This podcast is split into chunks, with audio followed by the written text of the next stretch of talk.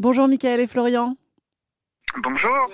Alors vous vivez en roulotte, vous êtes actuellement euh, situé en Côte d'Armor et vous avez fait le choix d'une vie plus lente, plus minimaliste. Racontez-nous quand est-ce que vous avez démarré ce projet de vivre en roulotte? Alors le projet de vivre en roulotte euh, s'est fait au fur et à mesure. On vivait en Gironde, donc juste au nord de Bordeaux, euh, depuis une dizaine d'années, et on avait un projet de découvrir la France autrement. Et on n'avait pas forcément pensé à la roulotte, mais on a rencontré une première famille de roulotiers en 2015 qui nous a un peu euh, semé la petite graine dans la tête. Et donc l'idée est partie de là. Mhm. Ensuite, on a mis plus de deux ans pour préparer le projet, vendre la maison, quitter les boulots, financer toute l'opération, créer un réseau autour de l'association Rouloba et définir les activités qu'on souhaitait euh, faire sur la route, puisque c'était un choix de notre part de continuer euh, certaines activités qu'on faisait euh, avant et, en faire des nouvelles. Vous travaillez dans quel secteur auparavant? Alors, Florian, mon mari, euh, était euh, animateur euh, depuis toujours et les quatre dernières années ludothécaire. Donc, on gérait une ludothèque itinérante en amenant 1300 jeux et jouets dans les communes alentours avec une caravane. Donc, il y avait déjà un petit côté nomadisme. Et moi, Michael, j'étais directeur de service technique dans la fonction publique dans une mairie les quatre dernières années, mais j'étais fonctionnaire de la fonction publique pendant 16 ans. Donc, tout à fait un autre cadre. Et vous viviez dans, un appartement, une maison? Enfin, où viviez-vous? On était à la campagne, euh, euh, au nord de, Bordeaux, dans une maison. On savait qu'on allait acheter que pour quelques années déjà. En tête, on n'avait pas le projet de rester en Gironde particulièrement. On avait en fait euh, fait pendant plusieurs années, à partir de 2012-2013, des chantiers participatifs en construction paille et ça nous avait un peu mis le pied à l'étrier dans plein de domaines, que ce soit la construction alternative, l'alimentation, plein de choses. Donc, on voulait découvrir tout ça. Donc, le fait de vivre à la campagne, c'était une première, une première expérience mais on savait que ça allait être temporaire. Donc effectivement, on avait une vie à peu près lambda avec euh, une maison, euh, un crédit, une voiture, euh, des boulots chacun. Et, donc maintenant, vous vivez dans une, dans une roulotte. Et d'ailleurs, cette roulotte avance grâce à deux chevaux.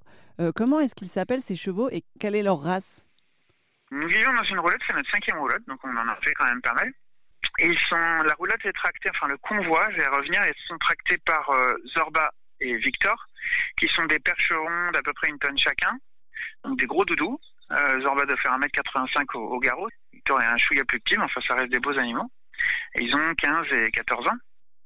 Et donc Zorba et Victor euh, déplacent le convoi et sont nos partenaires de vie. Euh, alors pour Zorba depuis 2016 et pour Victor il arrive en cours de route 2019 pour lui. Et donc il tracte la roulotte à laquelle est attelée une calèche, à laquelle est attelée une carriole. Donc on fait 14 mètres sur la route. En tout le convoi fait 3 tonnes 850.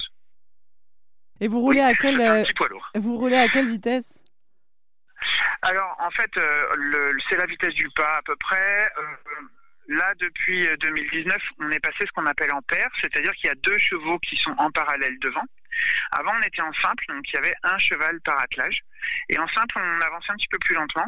Après, il y a l'expérience qui fait que aussi. Donc, on était autour de 4,5 km/h. Maintenant, on est plutôt à 6. Donc, 6, ça commence à être un bon pas.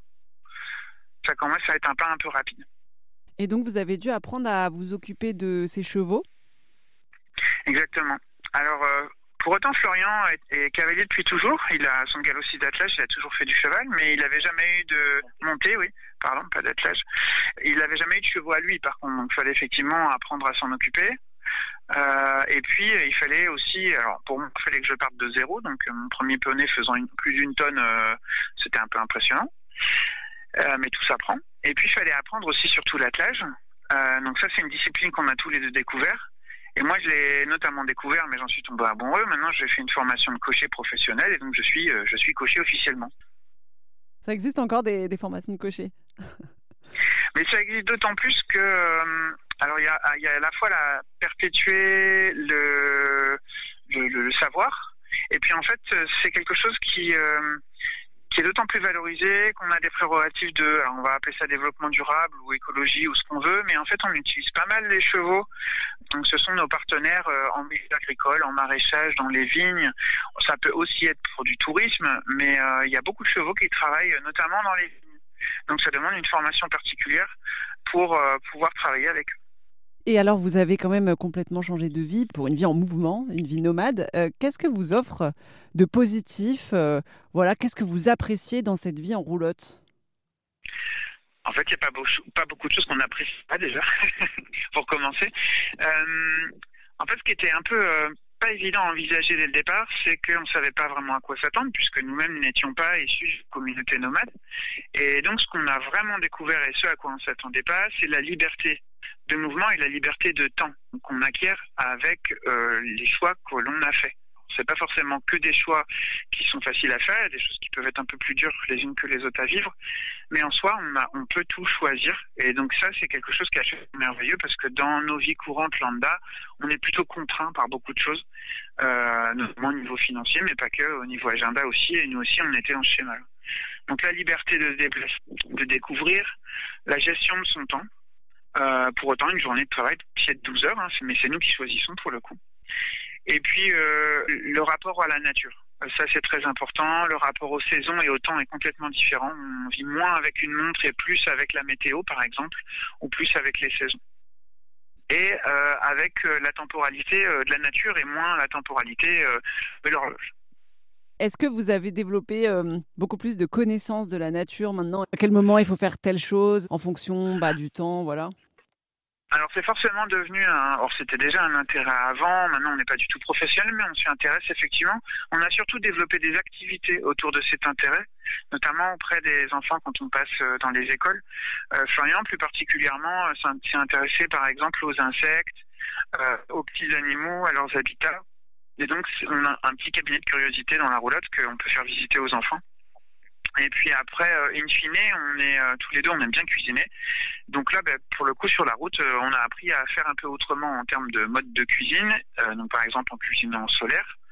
Et puis aussi d'être très curieux dans le type de cuisine qu'on fait. Et là, Florian a un projet aussi de monter une conserverie pour pouvoir faire profiter à d'autres personnes des plats qu'on peut concocter. Aussi, avant notre interview, vous m'aviez indiqué euh, ne pas avoir d'électricité ni d'eau chaude dans votre roulotte. Comment est-ce que vous gérez le froid et les changements de température?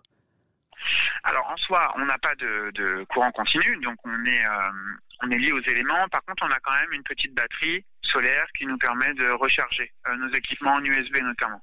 On a besoin de pouvoir contacter les mairies, les écoles, de gérer notre site internet, notre Facebook, etc. Donc on a quand même un minimum d'électricité. Par contre, c'est pas ça qui nous sert à nous chauffer. Et pour répondre à votre question, on a un poêle à bois. Après, on est a navigué dans des régions pas très froides, euh, à part peut-être la Charente. On a eu peut-être un peu froid le premier hiver, mais c'était peut-être lié à la découverte du, du contact avec les éléments extérieurs, notamment la nuit. Mais euh, on s'adapte assez facilement. Et euh, là, dans les régions qu'on a traversées, on n'a pas a besoin d'une méga isolation dans la roulotte. De toute façon, le chauffage, enfin, le, poêle à bois n'est pas allumé la nuit.